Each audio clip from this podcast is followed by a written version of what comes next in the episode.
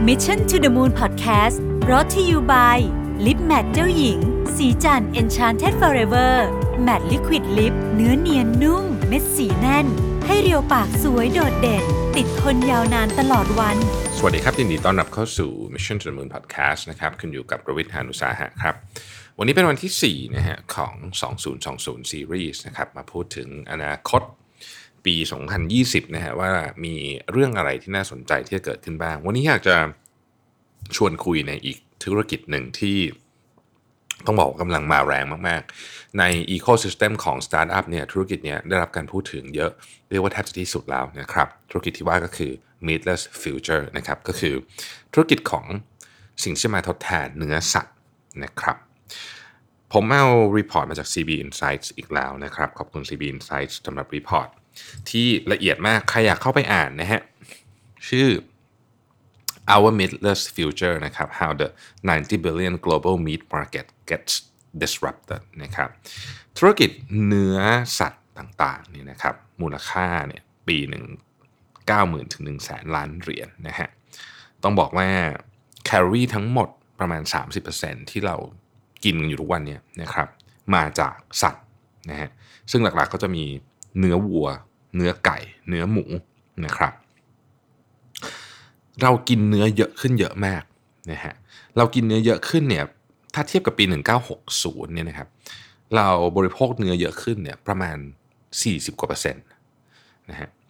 คือเยอะขึ้นเยอะมากนะครับต่อคนนะฮะนี่พูดต่อคนนะครับเเพราะว่ามันหาหาหาง่ายขึ้นถูกลงนะฮะทีนี้ต้องบอกว่ามัน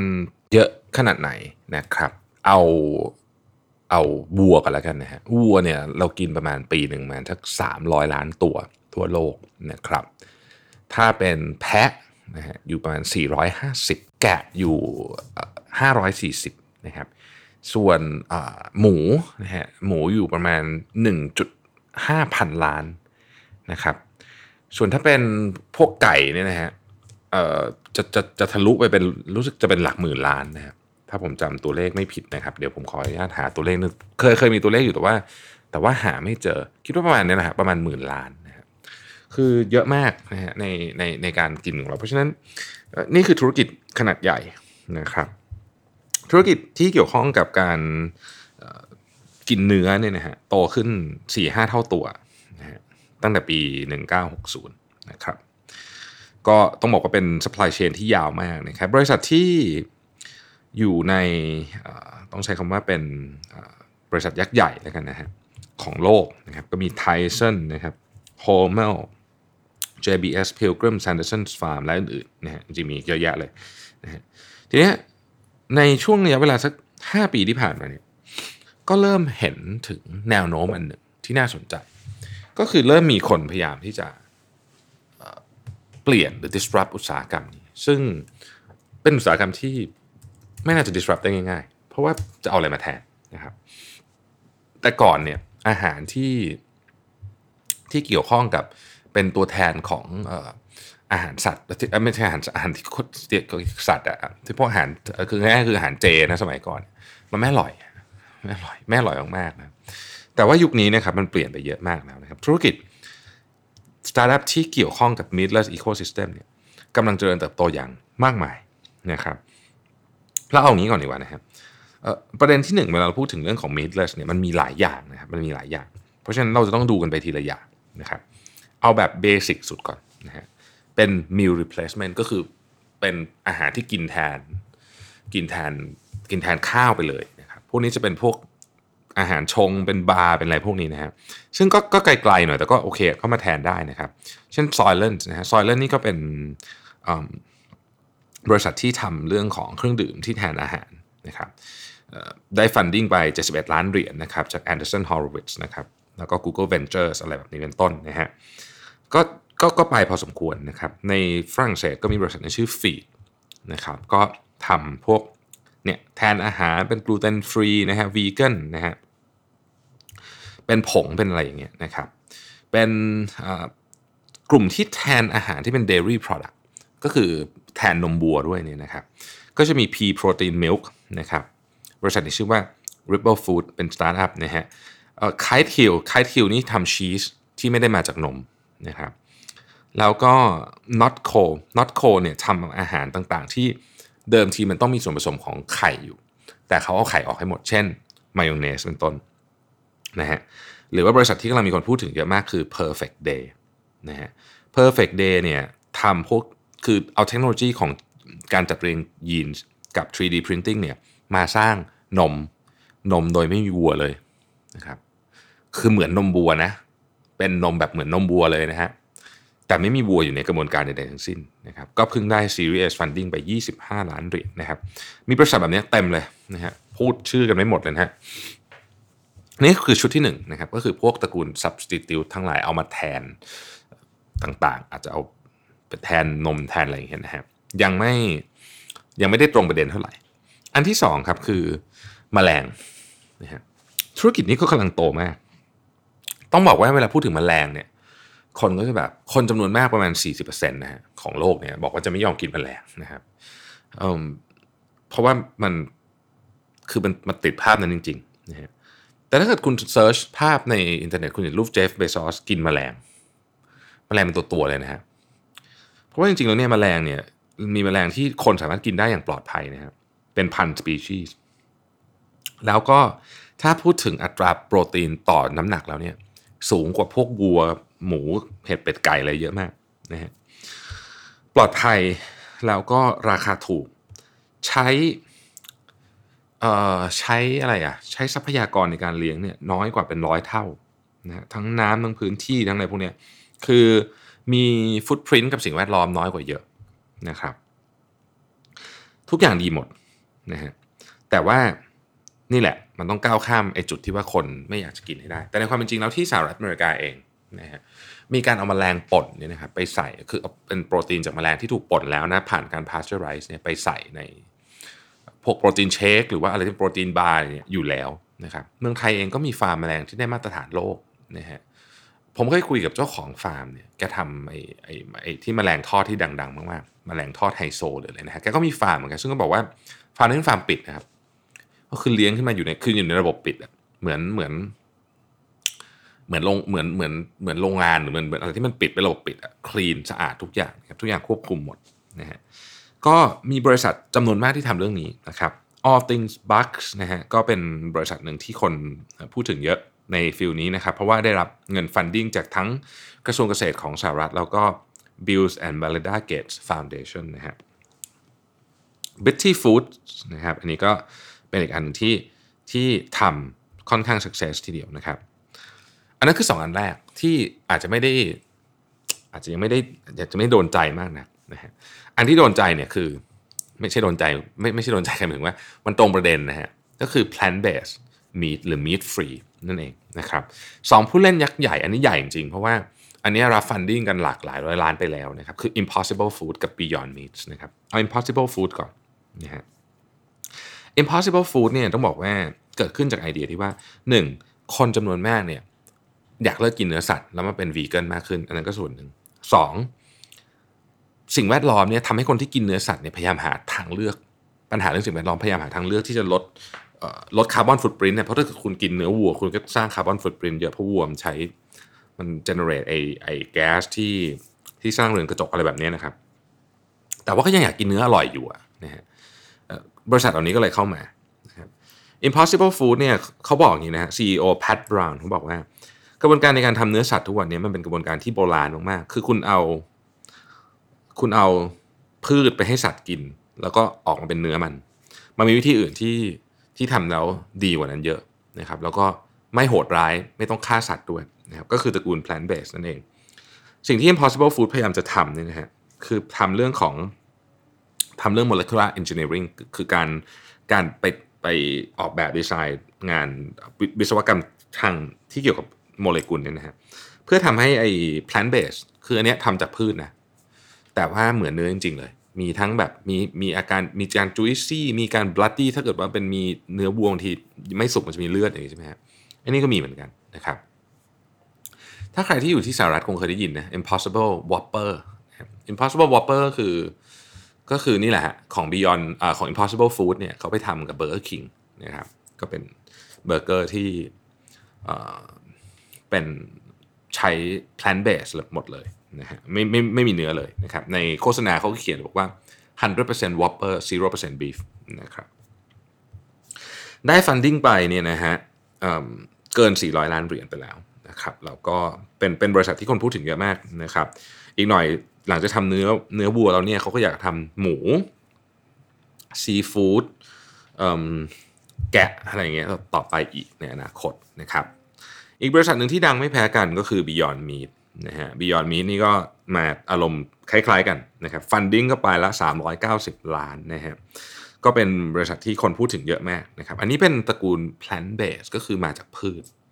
อีกอันนึงเนี่ยเราเรียกว่า lab grown meat นะฮะ lab grown meat นี่ไม่ได้มาจากพืชนะครับ จริงๆแล้วตั้งตัวตั้งต้นของมันเลยเนี่ยมันมาจากตัววัวเลยนี่แหละก็คือไปเอาเนื้อเยื่อของวัวมานะครับแล้วก็ดึง stem cell ออกมานะฮะแล้วก็เอา stem cell นั้นนะ ไปทำให้มันโตในแลบนะฮะในสุดในสุดแล้วมันออกมาเป็นเบอร์เกอร์ออกมาเป็นเนื้อเนื้อวัวที่เกิดขึ้นมาจากในแลบนะครับ ซึ่ง lab grown อ่ lab grown นี้ก็มีหลายเจ้านะครับ เจ้าที่ดังๆหน่อยก็จะมี Memphis Meats นะฮะ Memphis Meats เนี่ย product แรกออกมาเมื่อสักสองปีที่แล้วเป็นอะไรอะเป็นคล้ายๆกับมีดบอลนะครับเป็นลูกคล้ายๆลูกชิ้นอารมณ์ประมาณนั้นนะครับ หลังจากนั้นก็จะมีเป็ดมีไก่ออกมานะฮะ ทีนี้ปัญหาของไอ้แลบโกรนมีที่แลบโกรนมีเนี่ยโดยทฤษฎีมันน่าจะอร่อยสุดเพราะมันมาวัวจริงเพียงแต่ว่าไม่ได้ฆ่าวัวมาเท่านั้นเองแล้วก็ไม่ได้ไม่ได้ต้องเลี้ยงวัวมาเพื่อเอาเนื้อแต่ว่าไอ้แลบโกรนมีเนี่ยมันแพงมากๆนะครับ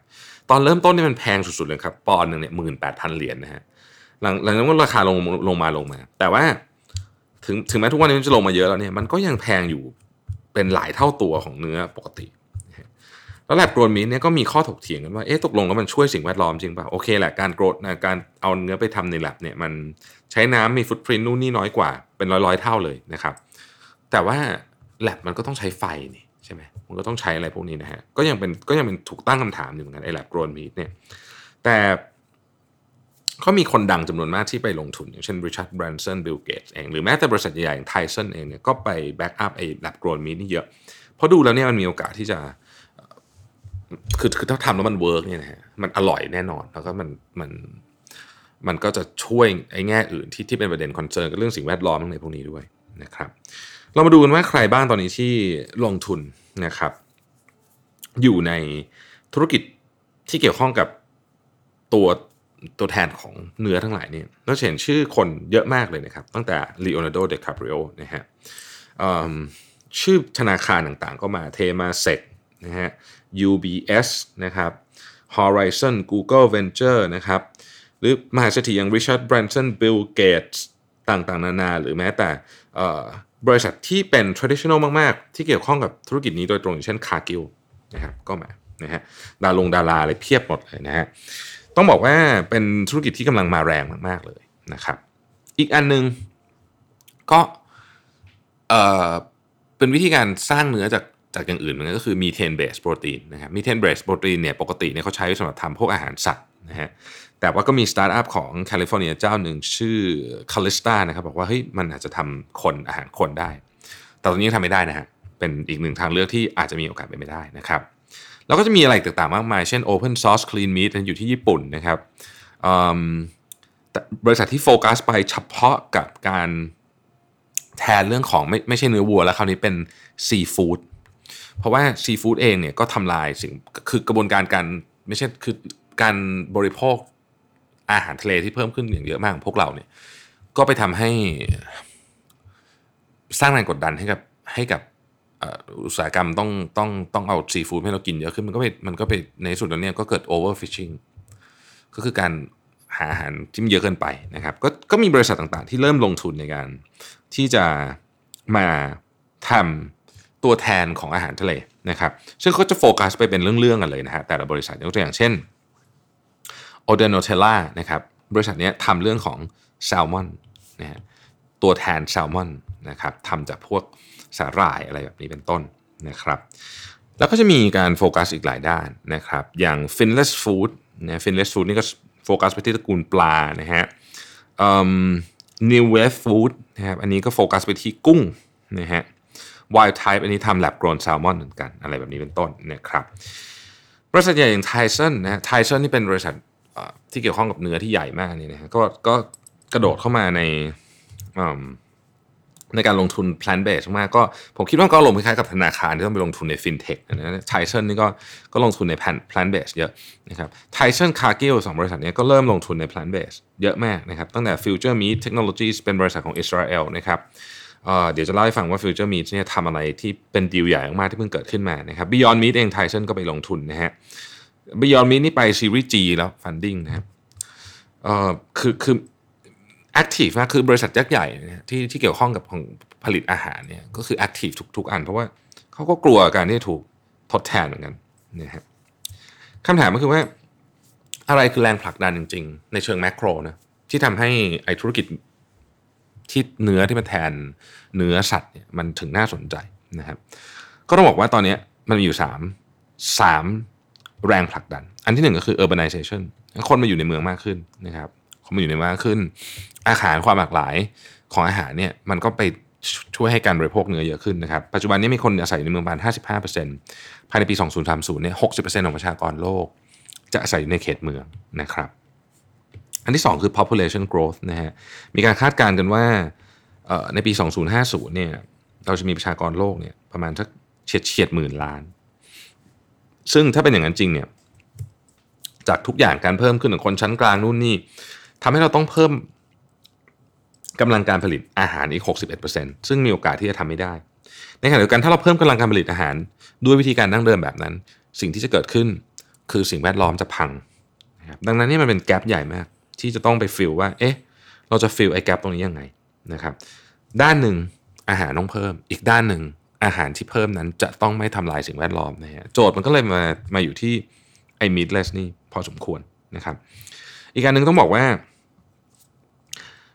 ลูกค้าคนกินเองครับ ก็เริ่มหาของที่ดีต่อสุขภาพมากขึ้น มีความเชื่อกันว่าอาหารที่มาจากพืชดีต่อสุขภาพมากกว่า healthier ก็คือ นั่นแหละดีต่อสุขภาพมากกว่านะครับอย่างในสหรัฐอเมริกาเนี่ยนะครับมันมี Grab Hub Grab Hub นี่ก็ลงประมาณพวก Grab Food อะนะครับประมาณนี้นะฮะ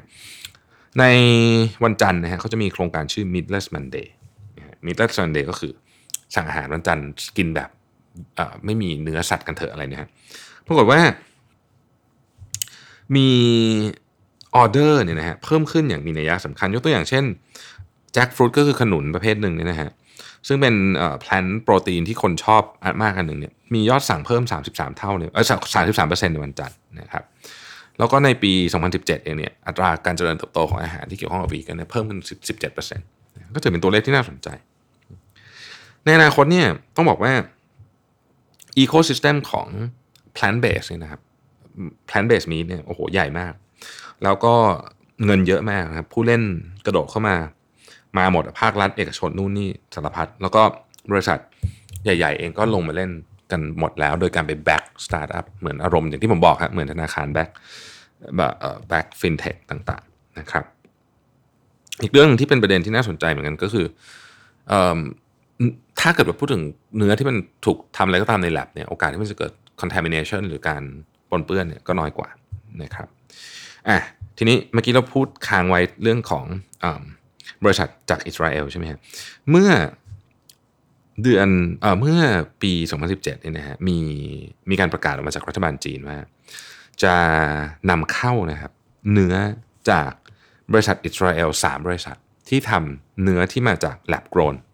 นะฮะก็คือทำใน lab เนี่ยก็คือ SuperMeat Future Meat Technologies และ Meat the Future นะฮะคืออิสราเอลนี่ก็เป็นอีกที่หนึ่งนะที่มีสตาร์ทอัพเยอะมากๆนะครับสามบริษัทนี้ทำ lab grown ประเทศจีนบอกว่า จะนำเข้า 300 ล้านเหรียญนะฮะมูลค่านะครับนะฮะแล้วก็บอกว่า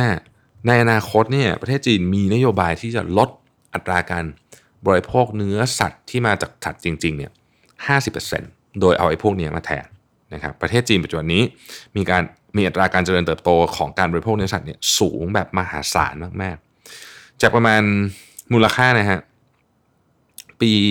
2000เนี่ยอยู่แบบหลักร้อยล้านเหรียญนะ ตอนนี้นี่คือหลักหมื่นล้านเหรียญไปแล้ว คือเพิ่มขึ้นเป็นเป็นเป็นหลักร้อยเท่าตัวได้นะครับพอพอมันเกิดการเคลื่อนไหวแบบนี้ปุ๊บเนี่ยมันก็แน่นอนมันส่งผลกระทบเป็นลูกโซ่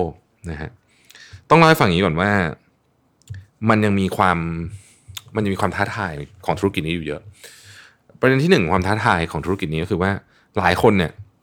พอรู้ว่าเป็นเนื้อที่ไม่ใช่เนื้อวัวจริงก็จะรู้สึกมันไม่อร่อยนะซึ่งอันนี้เบสิกมาก แม้ว่ามันจะอร่อยขึ้นเยอะแล้วก็ตาม แต่ก็จะมีคนรู้สึกแบบนั้นอยู่ดี ซึ่งความรู้สึกอันนี้เนี่ยต้องบอกว่าสำคัญมากนะฮะเพราะถ้าเกิดว่าเราก้าวข้ามความรู้สึกนี้ไม่ได้ ธุรกิจนี้ก็จะไม่โตนะครับ ข้อที่ 2 ก็คือของราคาครับต้องยอมรับว่าราคาของไอ้พวกนี้ที่พูดไปทั้งหมดเนี่ยก็ยังค่อนข้างแพงอยู่ดีนะครับ แล้วข้อที่ 3สำคัญมากก็คือว่าการสเกลทั้งหมดที่เราพูดมาเนี้ยยังอยู่ในสเกลที่ค่อนข้างเล็กอยู่นะครับยังไม่ได้ยังไม่ได้เซี่ยวหนึ่งของ ของปริมาณการบริโภคเนื้อสัตว์จริง ๆ ของทั้งโลก อารมณ์เหมือนรถ EV ตอนเริ่มแรกๆ รถ electric vehicle ตอนแรกมันน้อยมากก็จะมีคนสงสัยว่าจะสเกลได้ไหม ตอนนี้เรื่องสเกลคงไม่ค่อยมีคนสงสัยแล้ว เพราะว่าทุกทุกคนทำหมดแล้วแต่ตอนเนี้ยไอธุรกิจเนื้อเนี่ยมันยังอยู่ใน stage ที่เด็กกว่าเรื่องเทียบกับรถยนต์ไฟฟ้านะฮะแต่ที่สำคัญที่สุดครับ อันนี้น่าสนใจที่สุดคือ supply chain อย่างที่บอก ของธุรกิจเนื้อเนี่ยธุรกิจเนื้อสัตว์เนี่ยนะฮะมันใหญ่มาก ถ้าพูดถึงเฉพาะในสหรัฐอเมริกาเนี่ยนะครับ บริษัทต่างๆ ที่เกี่ยวข้องกับเรื่องเนื้อสัตว์เนี่ยนะครับ เป็นผู้จ้างใหญ่ที่สุดในภาคเกษตรกรรมของสหรัฐ ผมทวนอีกทีนึงนะครับ บริษัทเนื้อต่างๆเนี่ยเป็นผู้จ้างงานที่ใหญ่ที่สุดในภาคเกษตรกรรมของสหรัฐอเมริกา ถ้าเกิดถูก disrupt ขึ้นมานะฮะ จะเกิดอะไรขึ้น แล้วคนจะตกงานไหม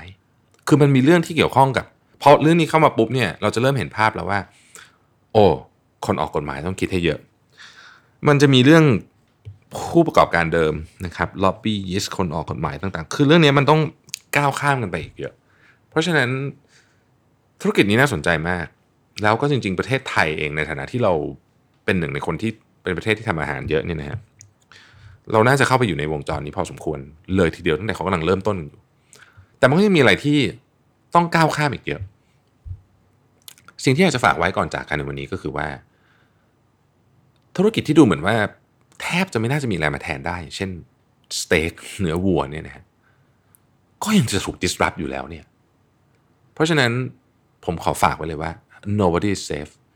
คือถ้าเกิดคุณคิดว่าธุรกิจคุณเนี่ยไม่มีอะไรมาแทนได้นะครับ คิดใหม่ ไม่ว่าธุรกิจของคุณเนี่ยมันจะดูเหมือนว่า disruption ไม่มีทางมาถึงชั้นแน่ๆเนี่ยขอให้คิดใหม่นะฮะ nobody is safe